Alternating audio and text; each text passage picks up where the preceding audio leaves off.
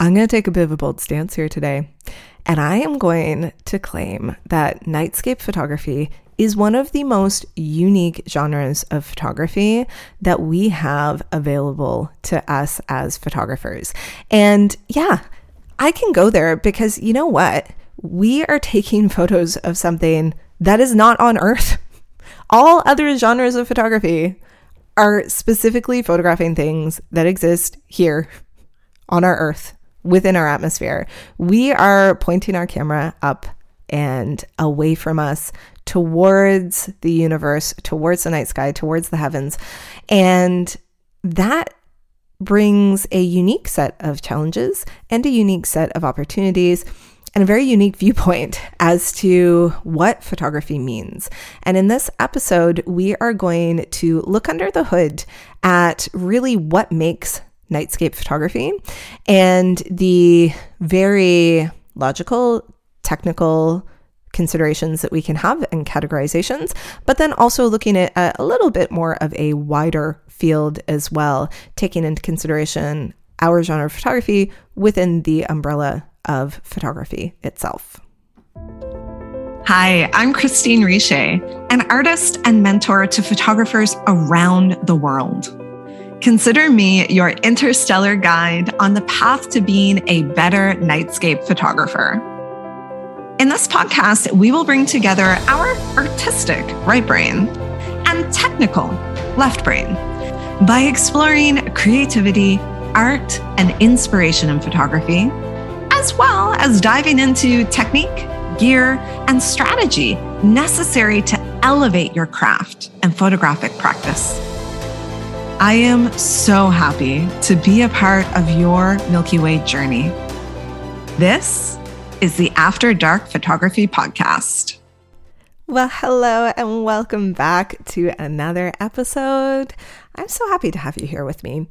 Today's episode is a little bit of like a higher level view of this genre of photography that we all know and love. Now, in the intro, I called it nightscape photography. There are lots of different names I feel like, you know, in terms of the types of photography and genres that exist out there, this is one that is relatively new. Um, it's been most popularized in, I would say, the last like decade or two when digital cameras have been able to capture more of the night sky. It was possible beforehand but there were a lot more issues that came into play with doing night photography on film. More often, night photography on film, you know, it's it's kind of the opposite of what now is now. Like people used to be getting out on full moon nights when there was actually more light out is when people would be getting out and photographing um, at night. Less so of photographing the stars, etc. at night there were a lot of things that came into play, like reciprocity failure with film. When you get into um, really long exposures and and that type of thing, your film just doesn't work the same. Uh, so, nightscape photography is a newer genre of photography with the advent of technology, but because of that, you know there there are different names for it. Some people just say, you know, I'm an astrophotographer but then there are people who say I'm an astrophotographer, and then they see people doing landscape astrophotography, another way to say it, and they say, "Well, you're not an astrophotographer. you're taking pictures of the of Earth. That's what's astro about Earth." Um, and then there's nightscape. Now, the term nightscape, um, as far as I can tell, is coined by Royce Bair, and he started doing uh, photography at night uh, very, very early, uh, is often called father of nightscape photography. I like that term. I like the nightscape term. I tend to use it. It's like landscape, but at night. Uh, it rolls off the tongue a little bit easier than landscape astrophotography. How many syllables do you want to say? I like saying two. So I personally go with calling it nightscape photography, but around non photographers, I will say that I do landscape astrophotography because people who are not in the know uh, will be like, what the heck is nightscape photography? Now, sometimes that can be useful because then it can be like, all right, let's have a conversation about it, uh, which is, you know, one of my favorite things to do as I'm here talking in your ear again. Obviously, I like talking about photography. So that can be something that, that helps bring it up too. But the genre of photography, it's one that when we're in it and we're really in it, sometimes it's hard to remember how other people see it. We're going to talk today about the six different types of nightscape images that you can create. And pretty much everything is going to fit into those six um, in a variety of different ways. But outside of our world, where we understand all the nitty gritty that goes into this, pretty much everyone else thinks that the work we're doing is like composite work or not actually photography. I was at a gathering of it was a reunion for people who had worked at NSCAD um, University, and I worked at NSCAD uh, for quite a while. I worked in the uh, equipment cage. Sorry, you don't if you don't know what I'm talking about, you like you worked in a cage. Anyways, that's just what you called it. Like you worked in the cage um, because it got locked up. It had lots of photography equipment in it, but it was an office um, that ran the photography department. I worked in there as a student assistant, and then I uh, taught. Uh, at NSCAD as well. I taught in the photography department for a very long time, uh, basically until um, I had my son. So I was teaching there from uh, 2008 until 2016. And there was a reunion put together over the summer that was just absolutely lovely. Seeing people I haven't seen for such a long time. And of course, talking about the work that I do um, was very interesting because of the people who were there. Um, some were still working in photographic capacity. They were working with photography in one way or another. Um, art historians, uh, teaching, working still as a photographer, um, a curator, lots of different positions, um, as well as uh, a few, uh, multiple uh, retired professors who are my professors. So it was just lovely to get to like see them and hang out and, and chat. Um, but also a lot who were not still working in photography. Uh, so we had a really kind of range across the board. And um, I was a little bit of an odd one out as one of the people there who's making 100% of my income um, from photography. There's a few of us there, but not as many um, as one might think at that at this point with the, the gathering of people who are there. But even in that, there were conversations that I had with people there about what I do and what I take pictures of. And it was brought in a way in conversation where my type of photography isn't really like photography. and that's not to say this in a in a bad or negative way. That was not the context whatsoever in the conversations had. But what I do, and what you probably do as well, is a pretty big departure from other genres of photography. It is normal for me to take one to two to three hours to create one image. There are not many other genres of photography where you are literally shooting for that amount of time to create one singular image. And because of that, this genre can definitely be seen as not, I'm going to do air quotes here, real photography. Um, it's it's seen in a different way. And I think that's useful to understand as a person who's creating these types of images and as someone who is showing your images. So, you know, if you're just taking these photos and, and it's in a vacuum, you're not doing anything, you're not showing your photos to anyone, you're not having conversations about your photos with anyone, you probably don't need to listen to today's episode. Well, it's still useful because I'm going to go over the different types of, of Milky Way photos. Um, and you might not be uh, familiar with some of them. But, you know, a lot of what I do, it comes not in the creation of the image, but it comes after the creation of the image and helping people understand the way in which the image was created, the way in which it is representing reality that's different from other genres. And that conversation is different depending on who I'm having the conversation with. If it's someone who knows literally nothing about photography, it's going to be a different conversation versus someone else who is a photographer. They are going to have a little bit more information needed before they're going to get on board. Because you know if i say to them well i took this photograph at 7.30 p.m and i took these photographs from uh, 12 a.m until 2 a.m and this is my final image they're going to be like that's not a photograph. They're going to be like that's a composite. It's a composite image put together. And i say well no actually we would define this as a blended image and it is representative of this. And that you know there would be a little bit more of a dialogue that has to happen in that case. And for me, it's all just education. It's all just communicating about what it is that we do and the reasons why we do it in the way that we do it. And then also, I don't particularly care what other people think. I am happy to educate. I am happy to help people understand. But there are some people, and this is not in conversations that I have one on one with individuals that I know um, or that I meet. This these are generally comments and things that come up on the wilds of the internet. Uh, and there are some people who are just going to disagree, and they believe what they believe, which is completely fine. We all have our own opinions um, and belief systems, and what I'm saying to them does not compute. It is does not fit in with their view of what photography is and should be, and therefore what I'm doing is wrong. That's fine.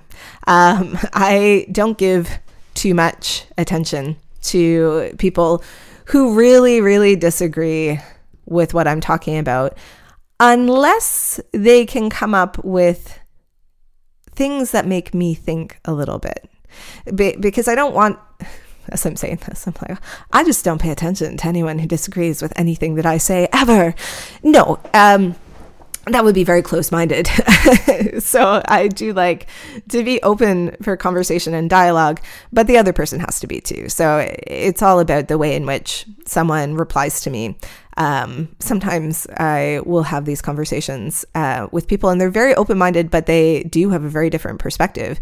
Those are fun conversations to have because I get to um, see into their world and their thought process uh, in a way that is um, like non confronting. a lot of times on the internet, things can be very confrontational. Um, people get passionate about stuff, which is great. But uh, yeah, so it, it, all depends on the manner with which the conversation happens.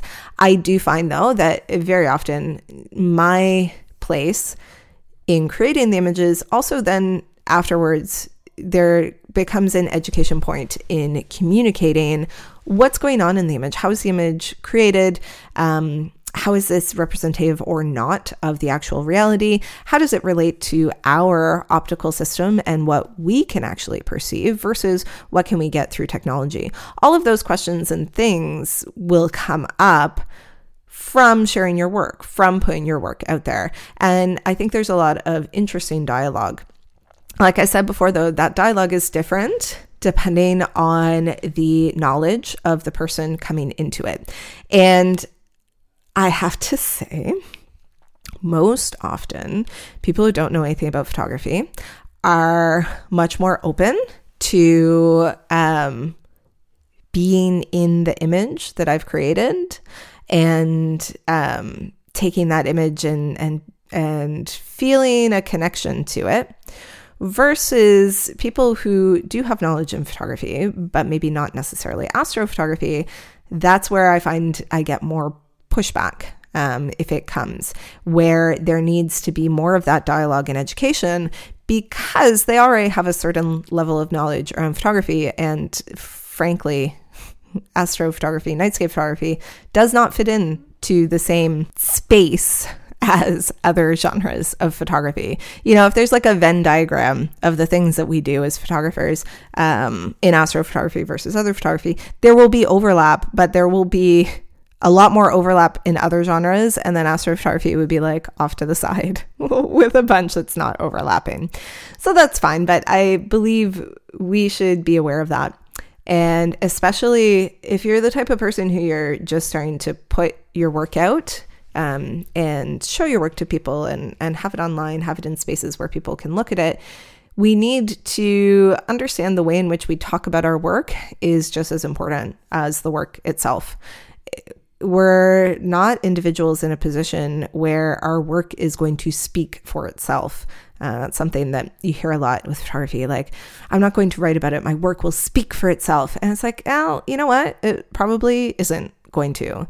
And in order to be able to speak about your work in a way that is effective, in a way that will communicate to multiple people, it does help to understand the overall context of where our genre fits in, which is what we've been talking about, and then also the technical pieces around how we create our images. And that's where I want to go with the rest of this episode is looking into the different types of Milky Way photographs, giving a high level overview of them, and then diving in a little bit into the mechanics of them. So, this is meant to be two part. Um, for someone who's already out there and you're creating images already, this is going to be a really good overview and a way in which you can um, describe and categorize the work that you're doing.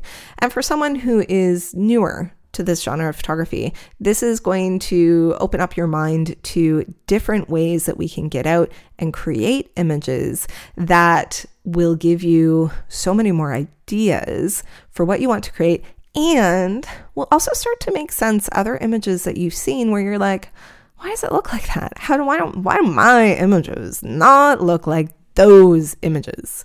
That kind of thing. So that's what we're going to be um, diving into in the rest of today's episode. So, the first thing I would just want to put out is that I'm going to talk about six types of Milky Way photos. And within these six types of Milky Way photos, we can encapsulate pretty much any image that you want. Now, if you're the type of person who's like, I defy I defy titles and names and categories. Um, I know I certainly felt like that when I was a teenager.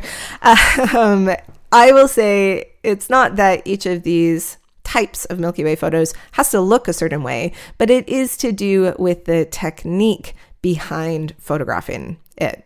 So the six types that we have, and I'll have these on the um, on the show notes page as well. So if you're like, ah, Christine's going over things too quickly, etc., you can always hop on over to the show notes. That's on uh, After Dark Photography Podcast.com, and you will find them. So our six types are a single, a panoramic, a stacked, a blend, a composite, and a tract. And these six types of Milky Way photos, all other images can fit underneath the umbrella of one of these. Now, I gave them to you in this particular order because that's generally the particular order that I find people work in. So we all start with taking a single photo of the night sky. And a single is exactly what you would expect it to be. It is when you have an image that is the result of depressing your shutter and creating one single frame. Now, you may create lots more images before that, like do test images for focus, uh, test images for composition, all that kind of stuff, waiting for the Milky Way to get in the right position, all of those types of things. You can take tons and tons of photos, but the one image that we see and we put up is this one single expression of depressing the shutter speed. That is a single frame. My recommendation to every single person who is interested in becoming a Milky Way photographer, taking beautiful images of the Milky Way, is that you get real good at taking single shots of the Milky Way. Now, the problem with a single shot is that you literally only have the data from that one single image, and that's going to be um, signal anywhere from 10 to 30 seconds of shutter speed and a maximum aperture of anywhere from f1.4 to f2.8 or 3.5 or, or even f4. That's not a lot of signal. And we'll, I'm not going to go down the signal rabbit hole in today's podcast. We'll be here for a long time. Uh, but basically, signal is created only from your shutter speed and your aperture. Your ISO is just an amplification of signal. So with a single shot, you just don't have a ton of signal to play around with. So there's going to be more noise in your sky um, and your foreground. And depending on the light that's falling on your foreground, you will have um, a very dark foreground or you'll have a noisy foreground. Um, you won't have a lot of data there. There are people and photographers out there who are purists and they only like single frames shot of the Milky Way. Um, to them, that is an image that is more true uh, because it is just that single frame.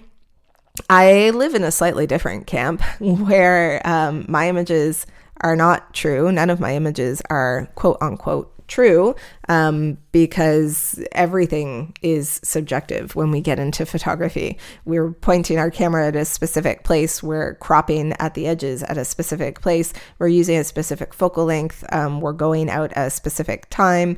Uh, we're using a certain shutter speed. All of these things mean that, you know, the earth is, for me, my source data, but I am not creating something that is a true representation um, of that source data. It's like a painter is using um, the world as their maybe not all painters, but um, you know, let's say a landscape painter is using the world as their source, um, but their actual medium is using their paintbrush. So for me, my medium is photography.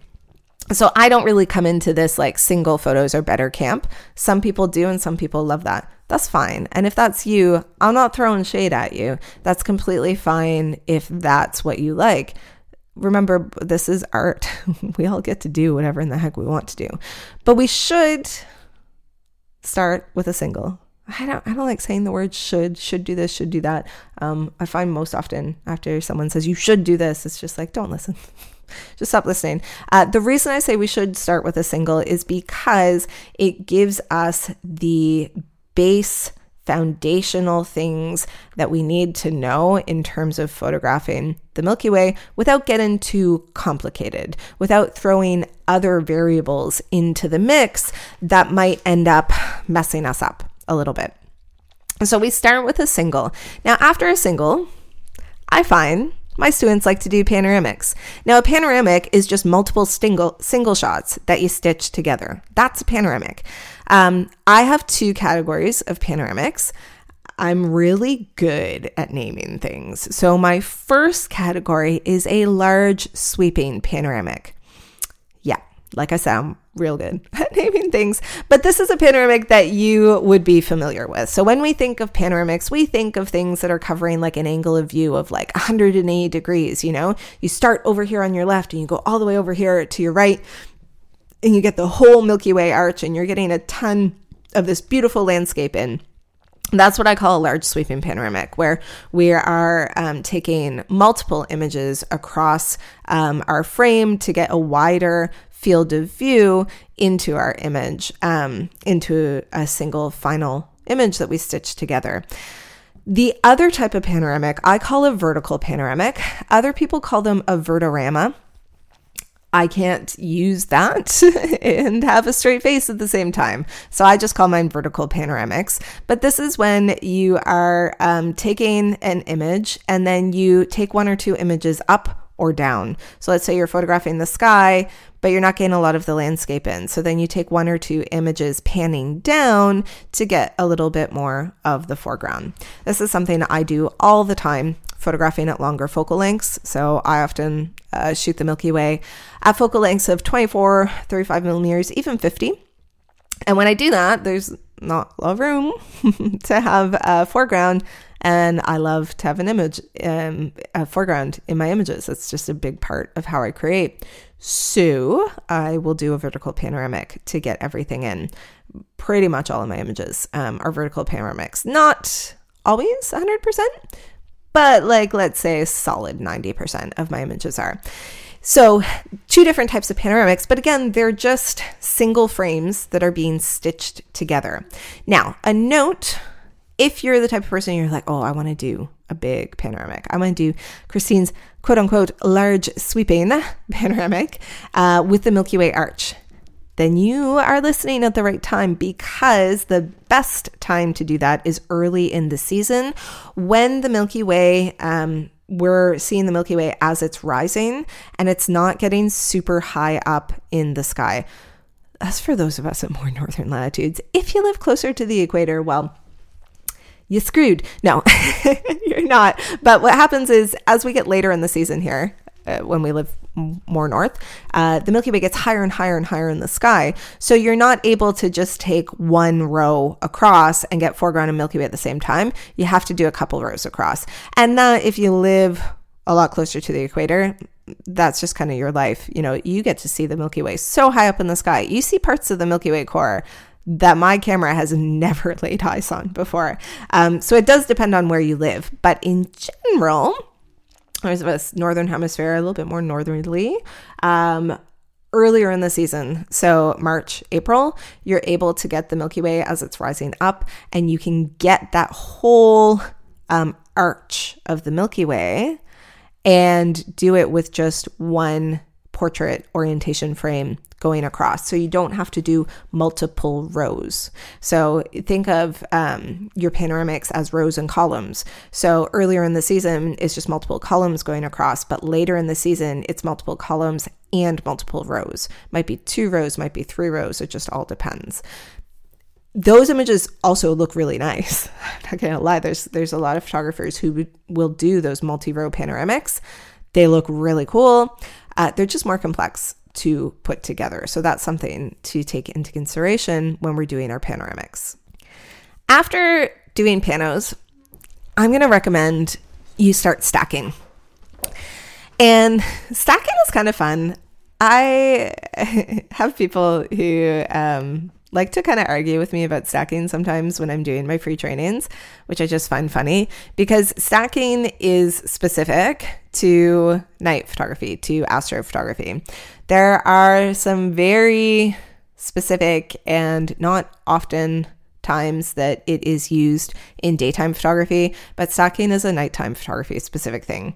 Uh, in fact, I remember the first time that someone said it to me. I was out photographing with another um, astrophotographer who I'd met online. It was taking me to a uh, to a specific spot underneath um, one of the we have two bridges that go across Halifax Harbor. They uh, connect Halifax to Dartmouth.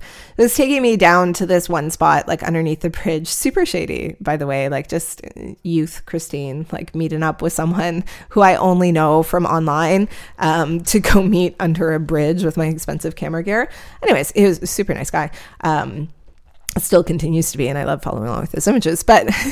um, but I remember and he listens to this, he'll know, and he'll probably laugh. But he said something, and he said he's like, "Oh, well, I stack my images," and I was like, "Oh yeah, me, me too. I stack, of course, I stack everything." Um, yeah, no, I didn't. By the way, I had no sweet clue what that meant, but I didn't want to seem dumb, so I played along that I knew what he was talking about, and then went home and I promptly Googled WTF is stacking. I didn't put that in there. That was just in my brain. Uh, so, what is stacking? Why is it useful? And why do I think you need to know how to do it? So here's the thing when we get into astrophotography, we are dealing with very, very low light. We're working with starlight, and uh, to the point where, in order for starlight to actually show up, we need the extended exposures that our cameras can give us. You know, our eyes can't even see to the degree that our cameras are. It's really low light. It means there's not a lot of signal the quantity of light is just exceptionally low. So we're going to have a lot of noise. And that noise can be distracting in our images. And the amount of noise you get depends on the gear that you're shooting with. So, are you shooting with uh, top of the line gear, beautiful sensor, lovely dynamic range, great low light capabilities, um, and then also have really lovely lenses with big apertures, etc. If that's the case, you're not going to have as much noise.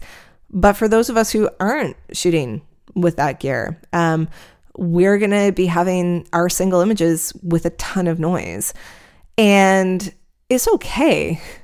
Don't get me, I'm, I'm not noise bashing here, by the way. Like, noise exists. Like, there is, there are different types of noise. Um, upstream and downstream. Um, there's read noise, but then there's actually like shot noise. There's noise that actually just exists because of the way that light particles move. Um, I'm not bashing noise, but it can be distracting from your image. It can be hard to see details in your image if there's too much noise. And we can fix it with stacking. The thing with stacking is you don't need to buy new gear. You don't need to buy spend lots of money on new lenses and new gear.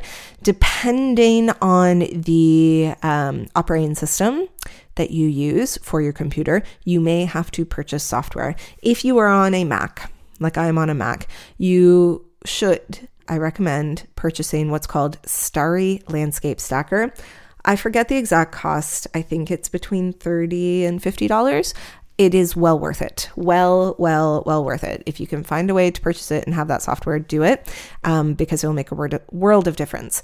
If you are on a Windows computer, it's free. So, uh, the software that I recommend for doing nightscapes is called Sequator. And um, we'll have these in the show notes as well. Um, and it's free for you to use. So, um, those are the two softwares you use. You don't need to have any other specific equipment or anything like that. There are things that help. It helps to have an intervalometer, but you don't need it um, because all that stacking does is it removes things that are different. That's what stacking is. So, the actual process that we're using is called um, doing a median stack. And what that does is it looks at all of the pixels that you have and it keeps the pixels that are the same and it gets rid of the pixels that are different. So here's the thing we're photographing the night sky, it's the same. It's the same, on the same, on the same. That's the lovely thing about it. If things dramatically change in the Milky Way, we have much bigger problems in getting rid of noise in our images. Uh, we've got some, you know, cataclysmic world apocalypse issues coming into play. The starry sky is the same. So if you take 15 photographs in a row, all of those stars are going to be in the exact same position and orientation and relationship to one another. You know, it's not the same? The noise. The noise is not the same. Noise is random. So, Stacking keeps what's the same, gets rid of what's different. All right. The stars are the same, the noise is different. So if you take enough photos and you stack them together in the software, it will recognize what's the same, it will keep that, it will neutralize, it will median and get rid of that which is different. That's what stacking is.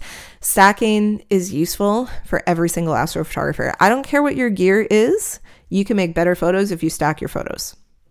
Doesn't matter. Now, do you have to stack everything? No, no, you don't. Like sometimes I'm going to do a tracked shot. We'll talk about tracking here in a few minutes. I need a track shot that's four minutes long. And I take 10 four minute exposures. That's 40 minutes for the sky. But it's just like not a photo that's that great, but I just kind of, oh, I want to take it, but I don't think I want to print it or do anything big with it. No, I'm not going to spend 40 minutes on that. No. but if it is a photo that's something that's really important to me, then I'm going to take the time. I'm going to stack it. Yeah, I don't care. I'm only going to take one photo in the entirety of this night. I'm going to make it a darn good photo. So, stacking is, you know, it's just absolutely fundamental to have that in your tool belt. You want to, um, you want to be able to stack and reduce noise with anything that you do.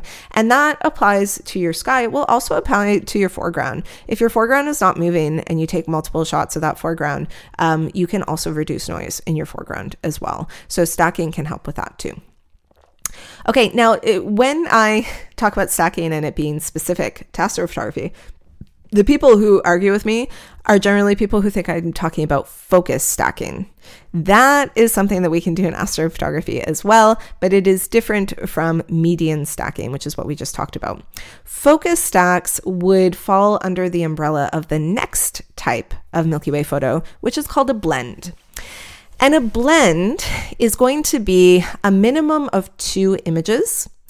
Now, in order for it to be categorized as a blend, the very, very key thing here, and this is written as a rule in astrophotography communities, but this is one of those things outside of astrophotography communities, people aren't going to care or know about this distinction. They're going to call all of these images composites.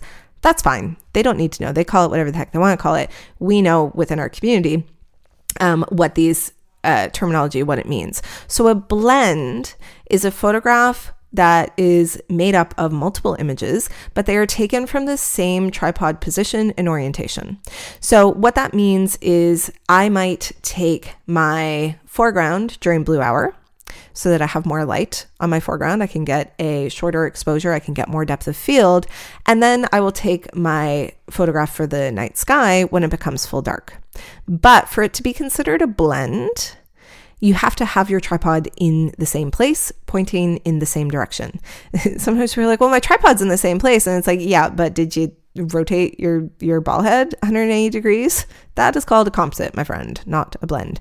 So the idea behind a blend is that the image itself can be real in a sense. I you can't see me. I'm doing air quotes with real because I've talked about this a few times already. We know what I think about it actually being real, but it can be quote unquote real in that this particular view could be recreated um, with the same gear combination from the same um, perspective by another photographer.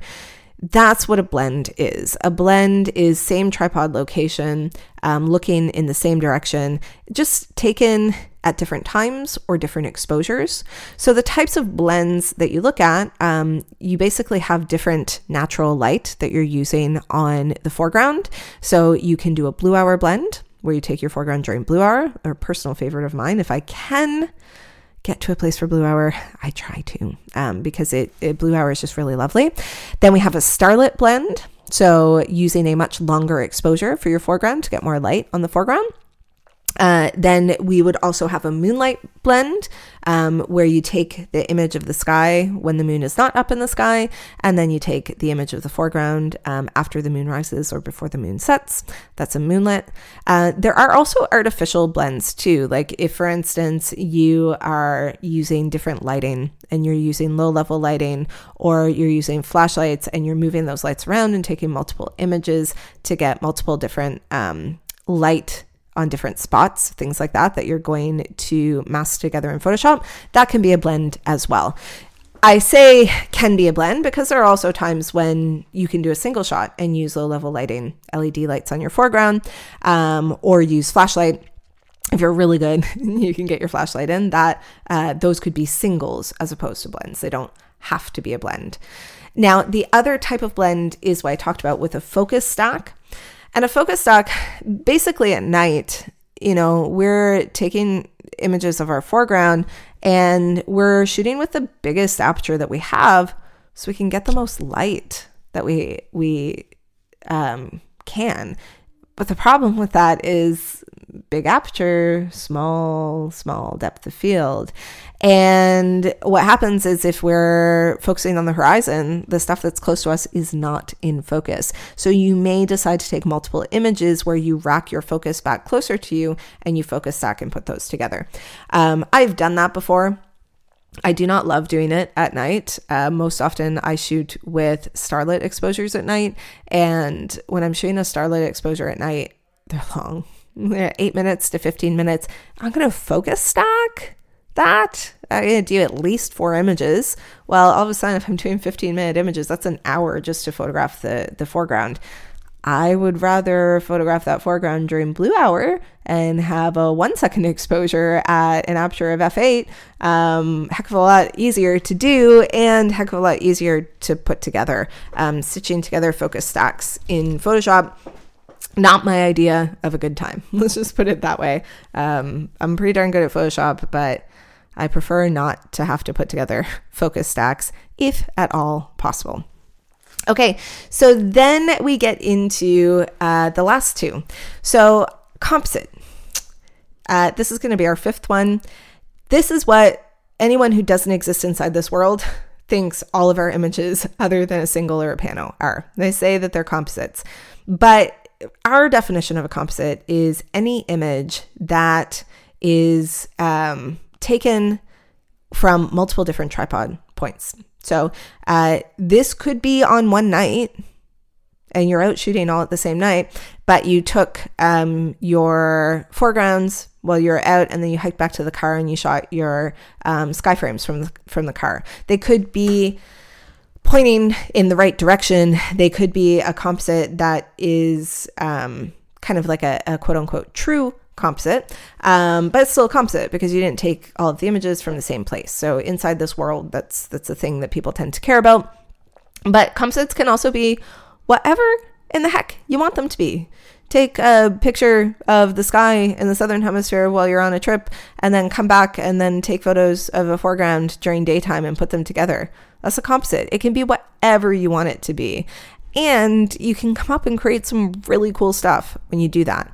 Now, there will be people who get a little bit frustrated and annoyed and like, that's not real and yada yada. And it's like, you know what? It's my art. I do what I want.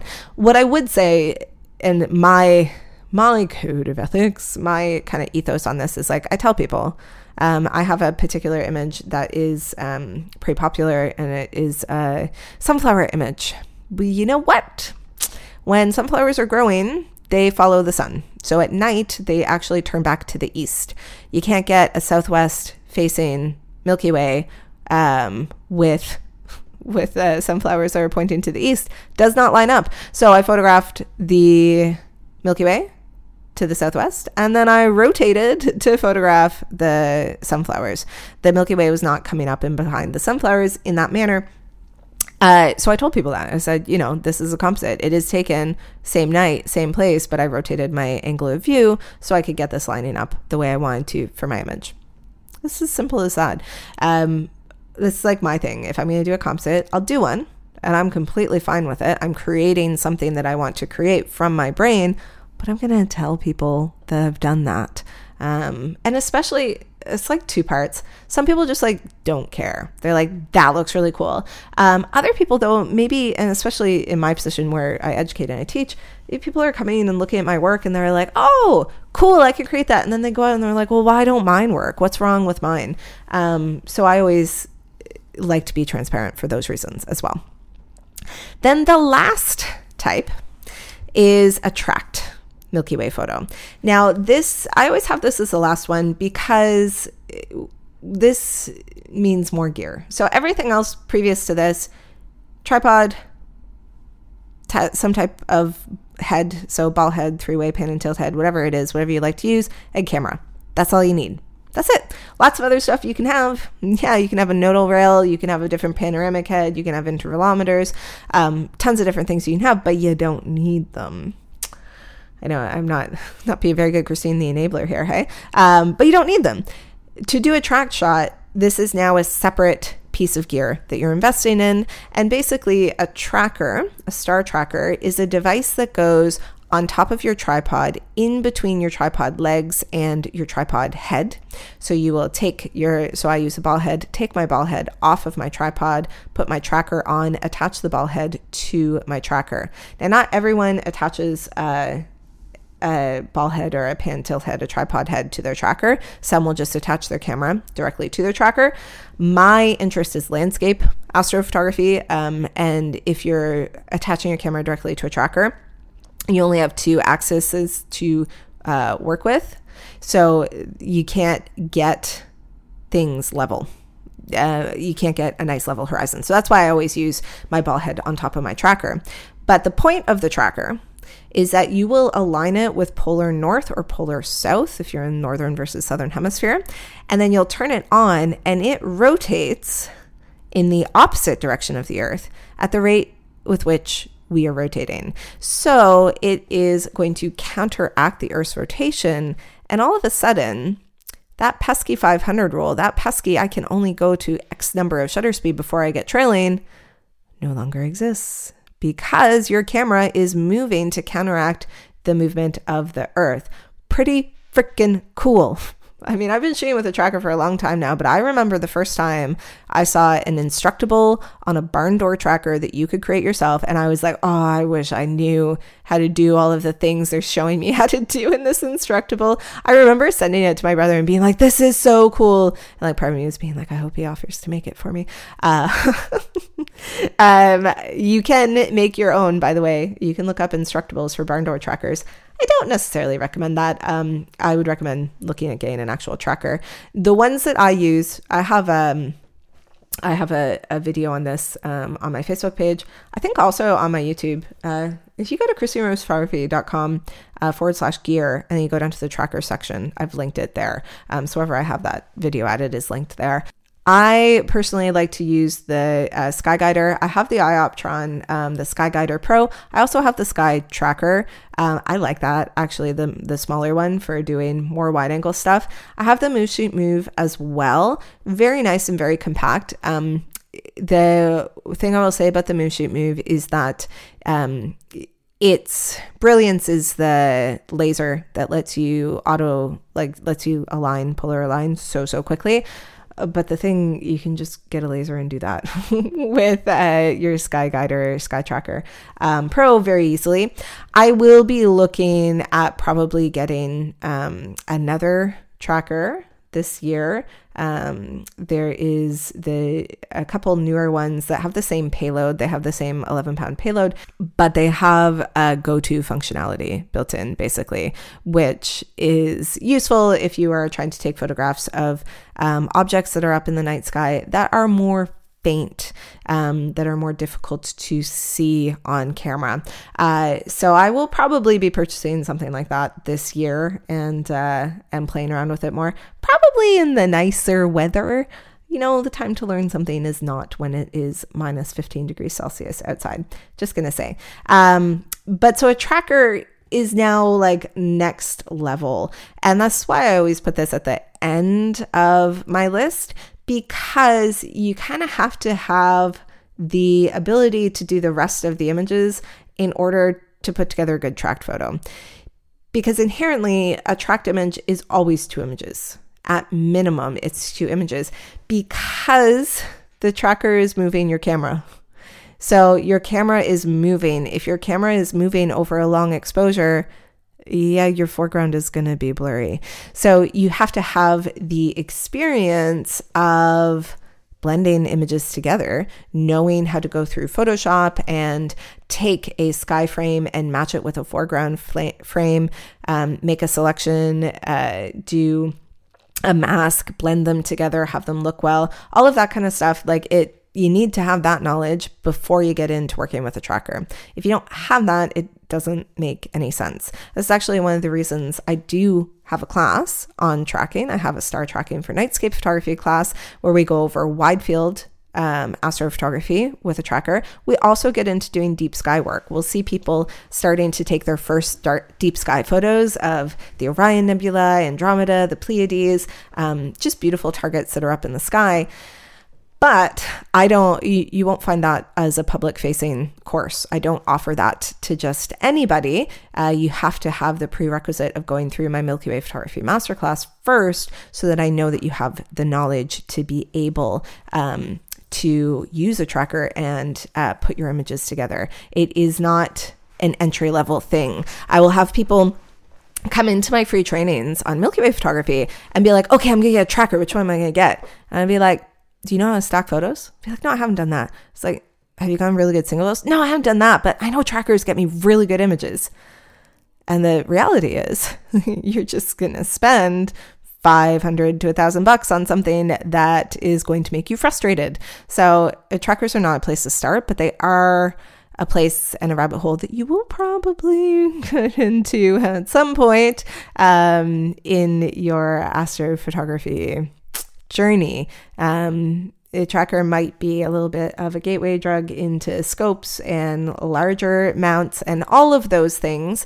Um, but that's also the beauty of this is that you can create to the level with which you want to and there's always more that you can do there is tons tons more that i could learn if all i did right now was just stopped everything else and just dove into learning um, i could learn so much more um, in this world of deep sky photography and mounts and even just astronomy in general. I had a comment on a video that I'd done, and they're like, Well, this is for intermediate um, astronomers. And I was like, No, it's not. I was like, I am happy if it is useful for them. I was like, But I am not an astronomer. I am not even an amateur astronomer. I don't even know how to pronounce half the things that are up there. Uh, I just really like taking pictures of them.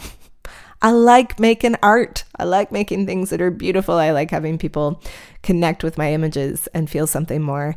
That's what I'm here for. Um, so, you know, there are rabbit holes that we can go down. And yes, if you get a tracker, you might just start to go down some of those. But the thing about a tracker is that, yeah, it gets you beautiful skies. Using a tracker will bring out so much detail and color that you never could have imagined exists in the night sky.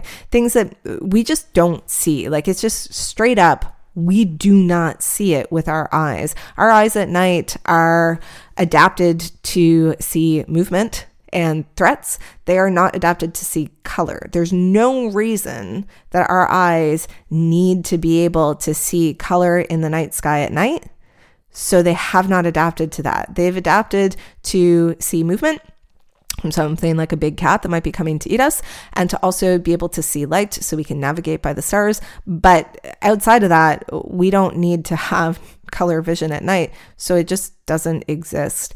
So, what we can actually start to capture with our cameras and see that is real, that is a real representation of the color that exists in the sky that we just don't get to see, is so cool. I get so, so excited um, seeing all of that uh, color showing up in my images. Even some people like people who don't really like air glow in their images um, because it is an earthly phenomena. It's not something that exists out in the night sky outside of our atmosphere. And so they kind of like, like, I want to get rid of that. I don't like having air glow. I personally love air glow. I think it's stunning. Like the waves of air glow that are in the sky. Um, I get a lot of green air glow, but sometimes if I get like an orange or red, it just to me adds this whole other layer of depth and detail. And you tend to get more of this when you're getting more signal, and you get more signal when you're tracking because you can take longer shutter speeds. So, uh, tracking is not the place to start and it's also not the place to end, depending on what you want to do. Um, but it is a spot that I know a lot of my students um, they strive to get there. You know, they're like, one day I'm going to get a tracker and I'm going to come in and I'm going to learn this and and take my photographs to that next level. So that's an overview. Shall we just go back quick? We have our singles, then we have panoramics, we have stacked photos, blends composites, and tracked photos. And you can mix and match within that. you can have a blended stacked panoramic. You can also have a um, blended stacked tracked panoramic. Imagine how long that would take you. If you're going to stack a tracked photo, so a tracked photo is anywhere from like two minutes to four minutes, and then you're going to do a panoramic, which could be six to 10 images all of a sudden it's just like, whew, okay, I'm going to do 10 shots that are two minutes a piece. So that's 20 minutes per shot. Then I'm going to do another 10 shots. That's 200 minutes. Like, you know, we're getting into a long time here. Um, and then my daughter takes my phone and all of a sudden takes 50 photos in the time span of less than a minute, all of her tongue. You know, there are different different types of photography for different types of people. Uh, if you want some quiet contemplation under the night sky, there are lots of different ways you can do that with your camera. Um, or if you just want some documentation of the food that my daughter just ate, you can pick up my phone and that's what you will see. Uh, so, the idea with today's podcast is to kind of understand the place that nightscape photography exists within the photography community at large, and also to dive a little bit deeper into the education around the different types of images that we can be creating.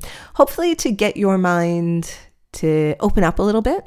Like maybe as I was talking through some of these types of photos, you're like, oh, I could do this or I could do this. Um, it might start to help you understand why some of the images that you see out there look the way that they do. And that's really what I want to get you thinking about as we move forward and as we start to um, get into thinking about the next Milky Way season starting, depending on when you're listening to this, if you're listening as it's um, going live, because all of a sudden there are so many options for how we can represent the scene that we're photographing and how we can get across the idea that we have about it. And when we understand the ways that we can create the images, and when we also have this knowledge so that we can then talk about our images in a way that's informed, that just informs our viewer that much more and it gives them that much more um, understanding and depth and detail into the image itself and will help them be more a part of the image. And for me, that's the goal. I'm not creating in a vacuum. I'm not creating images just for me. I'm creating images that I want to share with people that I want people to be able to connect with and to feel something when they look at it. And I don't know about you, but I feel a heck of a lot more connected to anything in this world when I understand it more. So, hopefully, today has given you a little bit of an insight in there. I'd love to hear from you what you think of today's podcast episode. If you feel so inclined, I would also love if you could hop on over to iTunes and give a rating on the show. That always helps people who are um, listening to the show uh, or thinking about listening to it, helps give them a little bit of an idea of what to expect. Thank you again for being here with me. I am wishing you clear nights and starry skies. Take care.